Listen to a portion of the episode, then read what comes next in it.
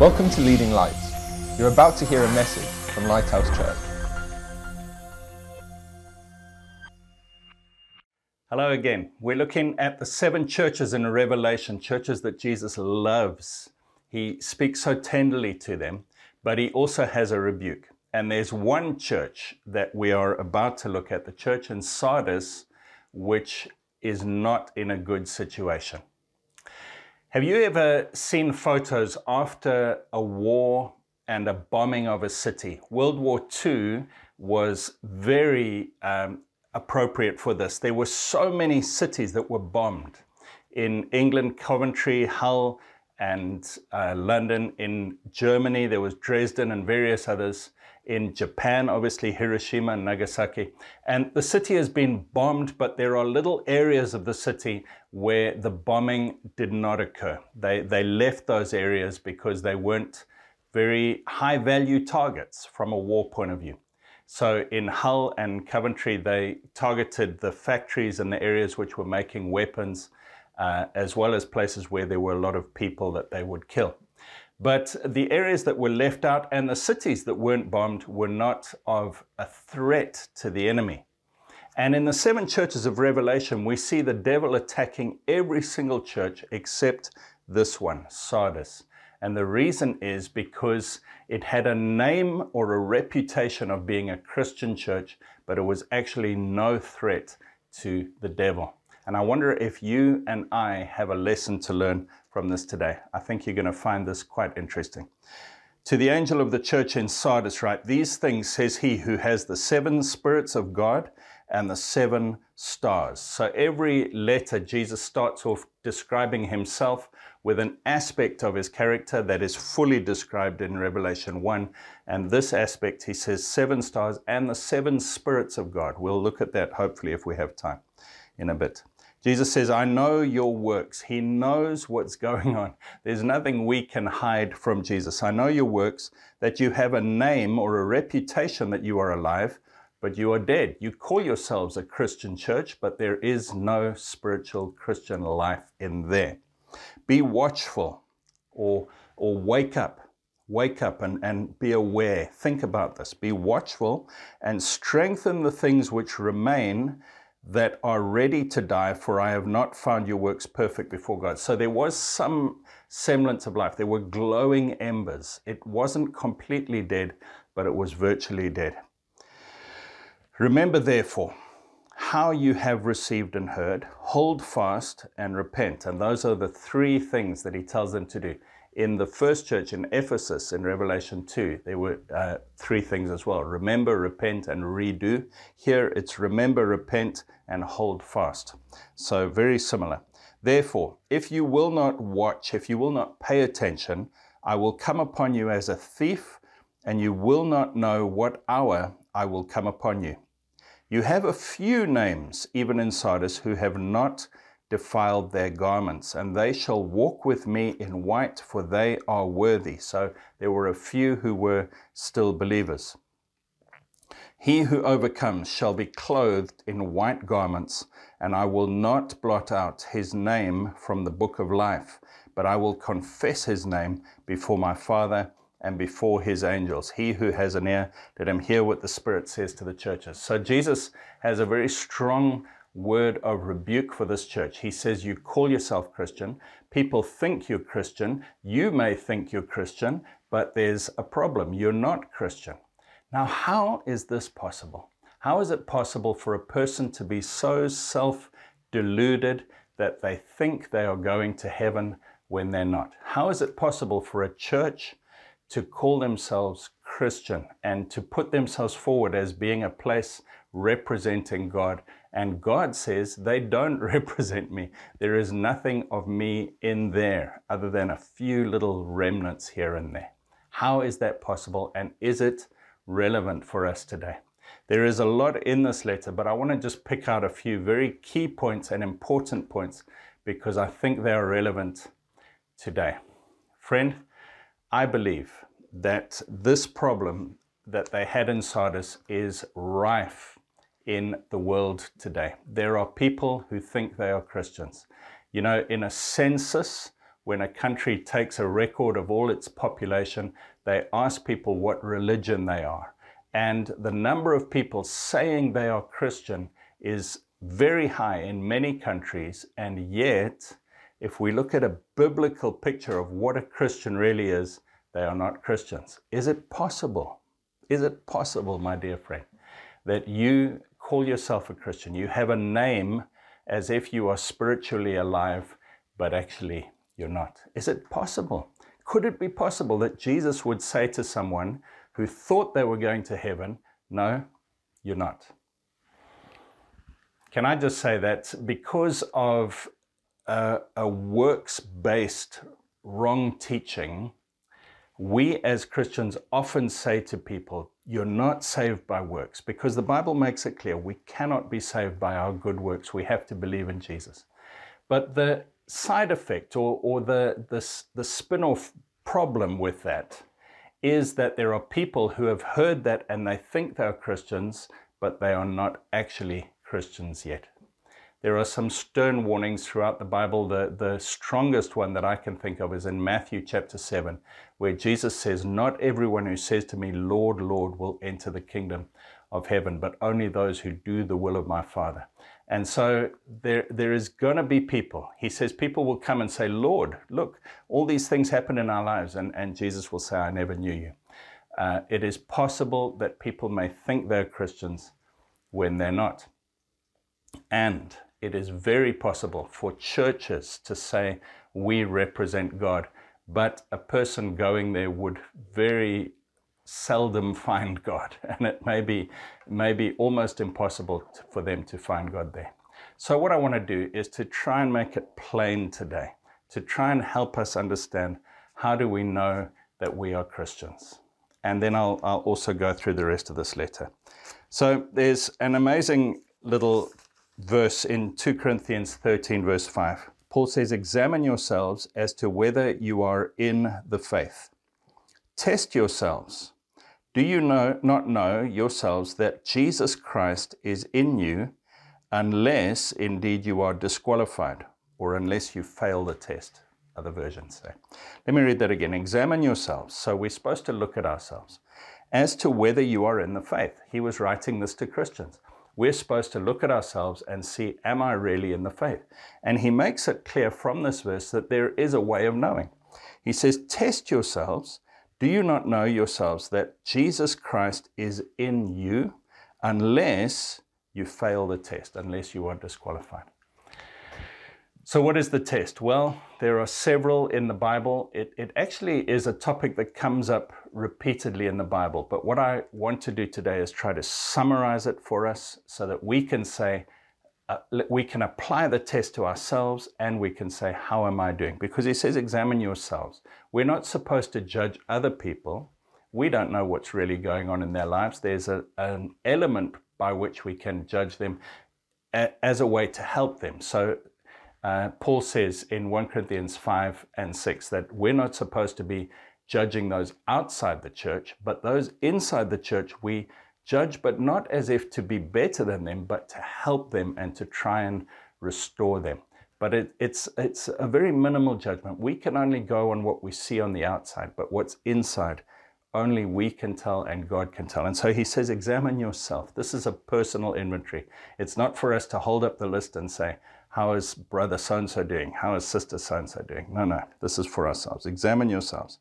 So I'm going to go through six or seven tests. The first one's the first three are internal tests that only you can answer. Do you love Jesus? Do you love Jesus? It's a simple question. You know if you love him or not. In John 8:42, Jesus said, "If God were your father, you would love me." How simple is that? If God were your father, you would love me. Do you love Jesus? Second test. Is he your Lord? what is Lord? Lord means boss. When he says things, do you do them or do you debate? Or do you say, I'll pick the things that God tells me to do if I like them? Is he your Lord? In Matthew 7 21, Jesus said, Not everyone who says to me, Lord, Lord, shall enter the kingdom of heaven, but he who does the will of my Father in heaven. Is he your boss? Is he your ultimate authority and your rule for what is right and wrong? Only you can answer.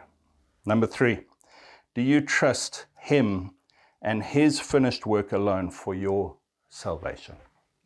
What do we mean by this?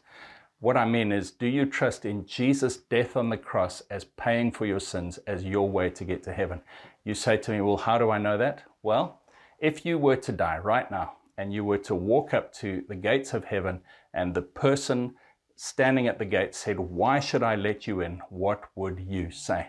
You might say, Well, I was christened as a baby, or I live in a Christian country, or I have done a lot of good things, more good things than bad things, if you weighed up the scales. You might have all these different reasons, but there is only one way we can get into heaven, and that is by trusting that Jesus' death on the cross was enough for me to get saved. Wow, these are interesting ones. So that's number three. Let me give you some verses for the third one. Do you trust in Jesus alone? Galatians 2, verse 16 says, We know that a man is not justified by the works of the law but by faith in Jesus Christ. That means a man is not made righteous or allowed into heaven by doing good things, but by faith in Jesus. Even we have believed in Christ Jesus that we might be justified by faith in Christ and not by the works of the law. For by the works of the law, no flesh shall be justified. So if I get there and I say, I've been good, I've been better than so and so, and better than so and so, better than Hitler, then I should, I think I should be allowed in because of my good works or because of my religious affiliation or, or attending church. He says, No one will be justified by that. It's only by faith in Christ. Empty handed to the cross, I come. I've got to come and rely on Christ alone. Verse 21 of that same chapter says, I do not set aside the grace of God, for if righteousness comes through the law, then Christ died in vain. So the, thir- the first question is, Do you love Jesus? Second question is Is He your Lord? When He tells you to do something, do you do it? And the third question is Do you trust in Him alone for your finished work? So those are internal questions. And I want to just give you a moment to think about that before I move on. Is Jesus my Lord? Because these are the questions that will decide whether or not I am really a Christian. It doesn't matter if you call yourself a Christian. It doesn't matter if your name is on a list in a church. It doesn't matter if you live in a Christian family or country. It doesn't matter all the external things. Having a name of being a Christian is not what counts. It's whether there is genuine life. And these three do you love Jesus? Is he your Lord? And do you trust him alone for your salvation? Are the most important. But then there are some external tests. What do you do with your time? You know, if you know someone, you talk to them, you listen to their voice, you love them, you worship them. Do you talk to Jesus? Do you read his word? Do you love him? Do you worship him? Jesus said, My sheep hear my voice, and I know them, and they follow me. Do you spend time with Jesus? If you haven't prayed for several days, weeks, months, if you haven't read your Bible, if you haven't worshiped Jesus, if you haven't been to church, you know, 1 John 1 says that if we love the Father, we'll love his children as well. We've, if we don't love the people of God, there's a big question mark. It, uh, it works itself out in the way that we live. So, are you spending time with him?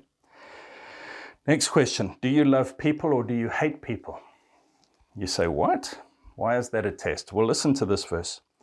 We know that we have passed from death to life because we love the brethren. He who do, does not love his brother abides in death. Whoever hates his brother is a murderer, and you know that no murderer has eternal life abiding in him. He says very clearly if you hate people, if you hate anyone, then there is a problem with your salvation. Later on in the same book of 1 John, he says, How can you say you love God whom you haven't seen if you hate your brother who you have seen? You're lying about your salvation. So if there is a lack of love for people, and even if there is hatred, then there is a doubt about your salvation because when God comes in, He sheds His love abroad in our hearts and it overflows to other people. Right, now we're getting a little bit pointed, just two more. Righteous living. 1 John 3, verse 6. No one who lives in Him keeps on sinning. No one who continues to sin has either seen Him or knows Him. And this is talking about an ongoing practice of sin. Am I getting better in my lifestyle? Am I becoming more righteous, more like Jesus, more loving, more good, more patient, more kind, more generous, more holy? Is there an ongoing pattern of sin that is not changing? Or am I getting better and better? It's, it's a process. Can I see a, a trend within my life towards being more like Jesus? And he says here, if no one who lives in him keeps on sinning, no one who continues to sin or is, is unchanged in their sin has either seen him or known him. So I've got to say to myself, Am I changing? Am I changing? Look at your life over the last year, two years, three years. Is there a change? And then he gives a definitive list. In a couple of books in the Bible, he gives a definitive list of external sins that he says you may be unsure of whether you love God, whether you worship Him, whether you're trusting Him fully, uh, whether you're increasing in righteousness. But there is a list of sins that if you are living in these, he says you're not a Christian. And it's quite a quite a an eye opener. In 1 Corinthians 6, verse 9, he says, Or do you not know that wrongdoers will not inherit the kingdom of God? Do not be deceived. Neither the sexually immoral, nor idolaters, nor adulterers, nor men who have sex with men, nor thieves, nor the greedy, nor drunkards, nor slanderers, nor swindlers will inherit the kingdom of God.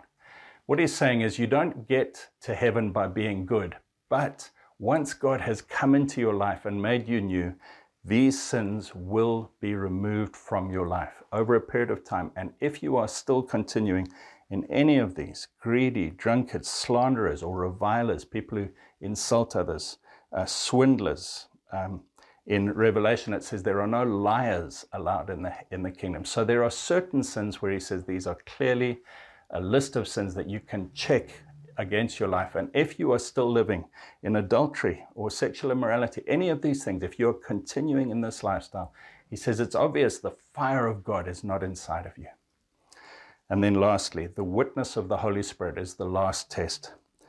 Romans 8, verse 15 says, For you did not receive the spirit of bondage again to fear, but you received the spirit of adoption, by whom we cry out, Abba, Father. The Spirit Himself bears witness with our spirit that we are children of God? Is there uh, something within you, the Spirit of God crying out, Abba, Father? Is there a witness of God inside your spirit? So, those are the, the seven tests. I've summarized a lot of the Bible in a short space of time, but let me go through them again. Do you love Jesus? Is he your boss? Do you trust him alone for salvation? Do you talk to him and relate to him? Do you love or hate people? Is righteous living becoming more and more a part of your life? And is there a witness of the Holy Spirit? And he says, if you examine yourselves and you pass this test, you know you are in the faith. So let's go through this letter once again. He says, These things, says he, who has the seven spirits of God and the seven stars. Why does he say that? Because it's the Spirit of God who gives life. Now, there are several times in the book of Revelation where the Spirit of God is referred to as the seven spirits or the sevenfold. There are seven aspects of the Spirit of God. And in Isaiah 11, verse 2, he describes what those seven aspects are. He says, The Spirit of the Lord. Uh, let me just find it for you. He says, It's the Spirit of the Lord, the Spirit of wisdom, the Spirit of understanding, the Spirit of counsel or friendship, the spirit of might, the spirit of knowledge, and the spirit of the fear of the Lord. These are the aspects of the Holy Spirit. If you're seeing that in your life, the sevenfold spirits of God, it's a good sign you are a Christian. If you have the Lord's presence with you, His wisdom and understanding, if He's giving you insight into, into His word, the spirit of counsel or friendship and might, if the Spirit is working with you and giving you power, the spirit of knowledge and the fear of the Lord, if the Spirit is making you want to obey God. And when we have the Spirit, we have life. When we don't have the Spirit, we don't have life. Jesus told a parable in Matthew 25 of 10 virgins waiting for the bridegroom to arrive. Five had oil in their lamps. Their lamps were full of burning oil. Five had lamps. They seemed to be Christian, but there was no oil. There was no, none of the Holy Spirit in them. And so we need the Holy Spirit's power. And so when Jesus introduces himself to the church, he says, I have the sevenfold Spirit of God and the seven stars in my hand. You need me. You need me in your life. These things says he, I know your works. You have a name that you are alive, but you are dead. Be watchful and strengthen the things which remain that are ready to die, for I have not found your works perfect before God. Jesus says, you're not saved by works, but your works show that you are saved. And look at your works and see how you're doing. Um, Remember, therefore, how you have received and heard, hold fast and repent. It's the same as the previous church of Ephesus. He says, Remember how you first got saved. Remember that, that feeling when you first received the forgiveness, the grace, the love of God. You had nothing to offer God, you had no good works. You were so reliant on His salvation. Get back to that point. Say, Lord, I need you again. Repent again, He says. Break your heart open and ask God to bring you back. Therefore, if you will not watch, I will come upon you as a thief, and you will not know the hour I will come upon you. We don't know how long we've got, friend. Several of my good friends have passed away in the last few weeks.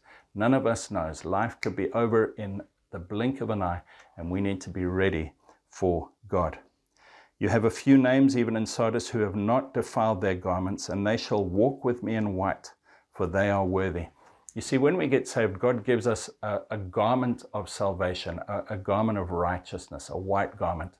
We defile it when we sin, but that doesn't change his view of how he sees us. He says, I still see you clothed in Jesus.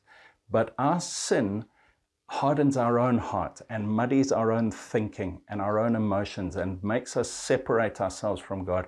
And a point can come where we actually say, I don't need this white garment anymore and that is a dangerous place. He says, He who overcomes shall be clothed in white garments, and I will not blot out his name from the book of life, but I will confess his name before my Father and before his angels.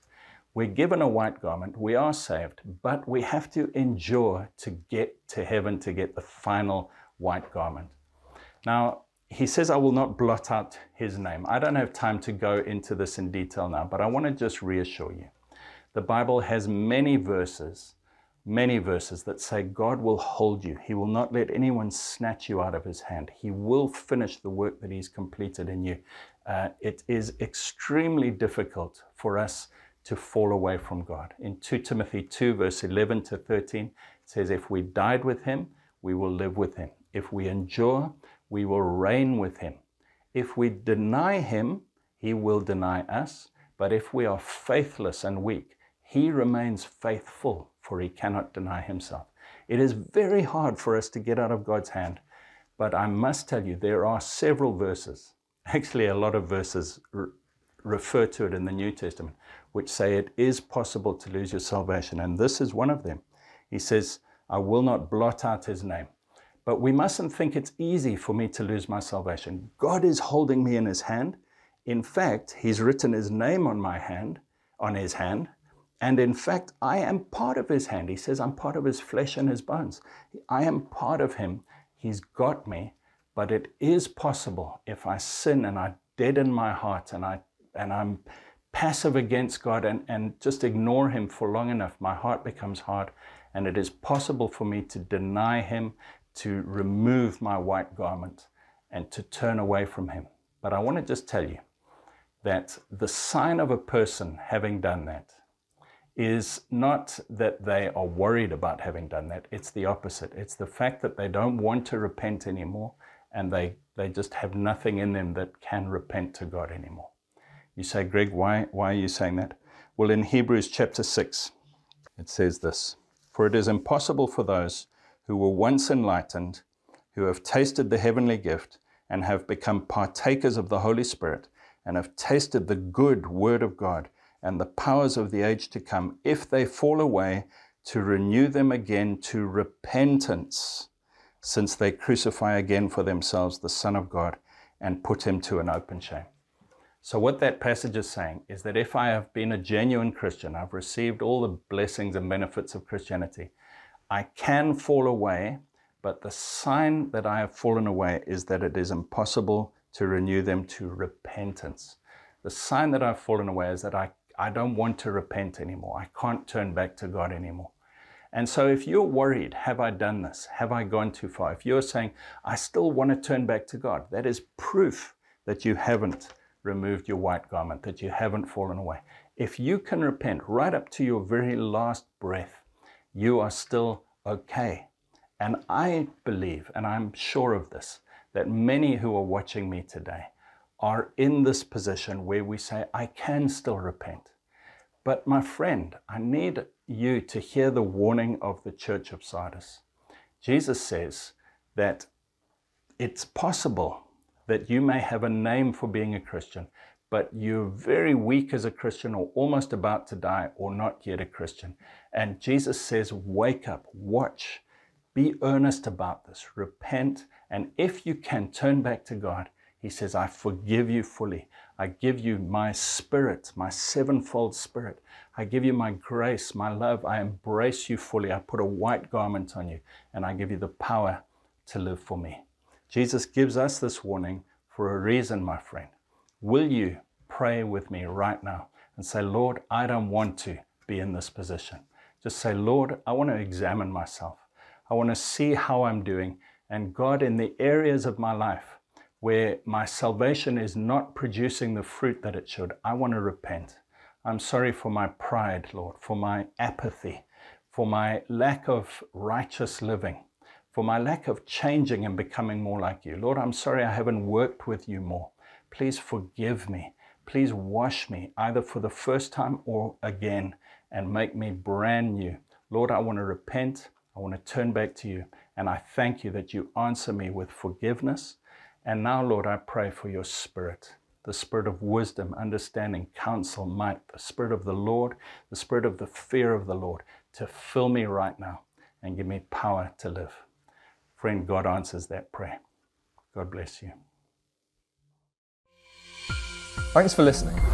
Please visit leadinglightsnetwork.com for more resources and subscribe to our podcast on iTunes.